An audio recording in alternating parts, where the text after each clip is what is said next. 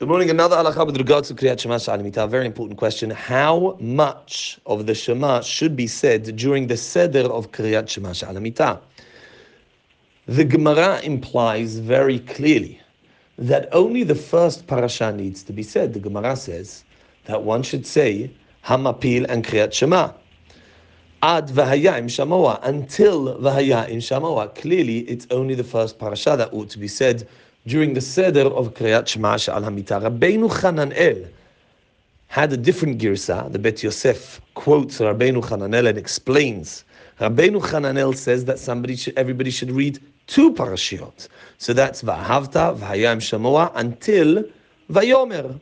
But Vayomer should not, does not need to be said. Says the Bet Yosef, clearly Rabbeinu Chananel cannot argue with the Gemara he must have had a different version of the text. Indeed, Rabbeinu Asher, the Rosh, followed the custom of Rabbeinu Hananel. His custom was to do two parashiot. So now we have two opinions. Opinion number one, which is our girsa in the Talmud, and that is the girsa, seemingly of most poskim, that you only need to do the first parasha of Shema.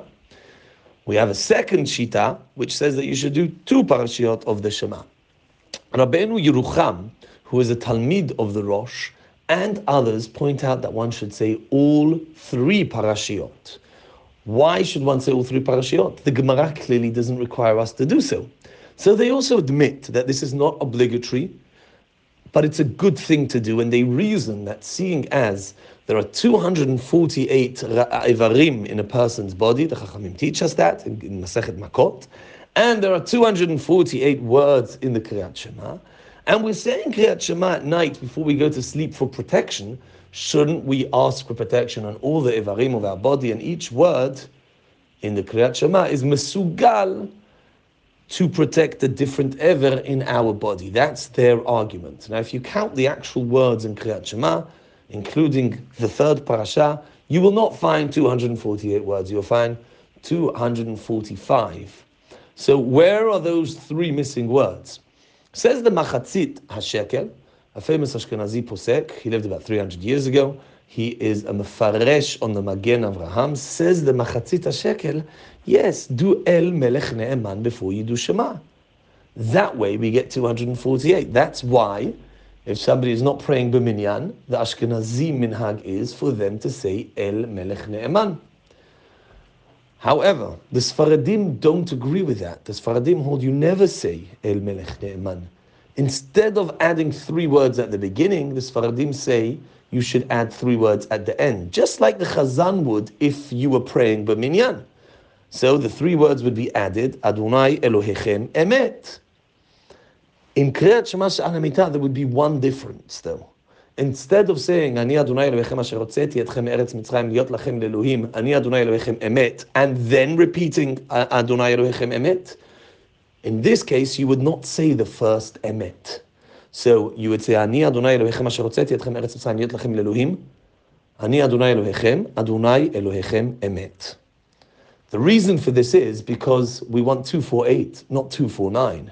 In tefillah, when one is doing arvit or shachrit, there it makes sense to say emet twice. Once for the bracha emet ve'emunah, and once to be one of these three words that are meant to be attached to make the Shema two for eight. In our case, there is no emet ve'emunah, there's no emet ve'yatziv. Why would you say emet twice? So practically, according to the third opinion, one should say the entire Kriyat Shema, and either, if you're Ashkenazi, add El Melech Ne'eman, or if you're Sephardi, add Adonai Elohechem Emet at the end of the Kriyat Shema. The Ari Kadosh explains a very interesting thing. He says, really, the Gemara's girsa is one parasha. Nevertheless, even though the Gemara says do one parasha, we should do three. Why? Says the Ari Kadosh that in the Gemara's times, people were on a higher spiritual level. Than the neshamot were kedoshot, mezukachot, and they could do a tikkun that we need to do in Kriyat Shema Alamita only via one parasha.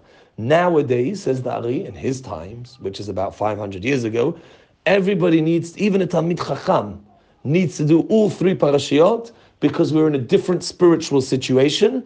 And to, to do the tikkun that we need to do, says the Ari, we need to do three parashiot today. So practically speaking, the minhag of the Sfaradim is to do all three parashiot, and that should be continued. An Ashkenazi who wants to do more than the minhag of Ashkenaz, the minhag of the Ashkenazim is to do one parasha, which is absolutely fine, halachically speaking. That's the main girsa in the Gemara. If an Ashkenazi, however, wants to add and do all three parashiot, in accordance with the minhag of Rabbeinu Yerucham, in accordance with the idea of the Ari HaKadosh, they should, of course, do so. It's a commendable thing to do, but it's by no means obligatory. A Sfaradi who struggles to do Kriyat Shema Alamita in its entirety, it's very possible that the wise thing for them to do is only to do the first parasha and slowly build off that until they're able to do the entire thing. But that question should be answered by somebody who knows the individual specifically and understands their, their situation. So to summarize, Me'ikar Hadin, only the first parasha of Shema needs to be said in Kriyat Shema. But it's a good thing to do all three, especially for Sefaradim who have that minhag now, all Sefaradim do all three parashiot. Baruch Adonai La'olam, Amen va'amen.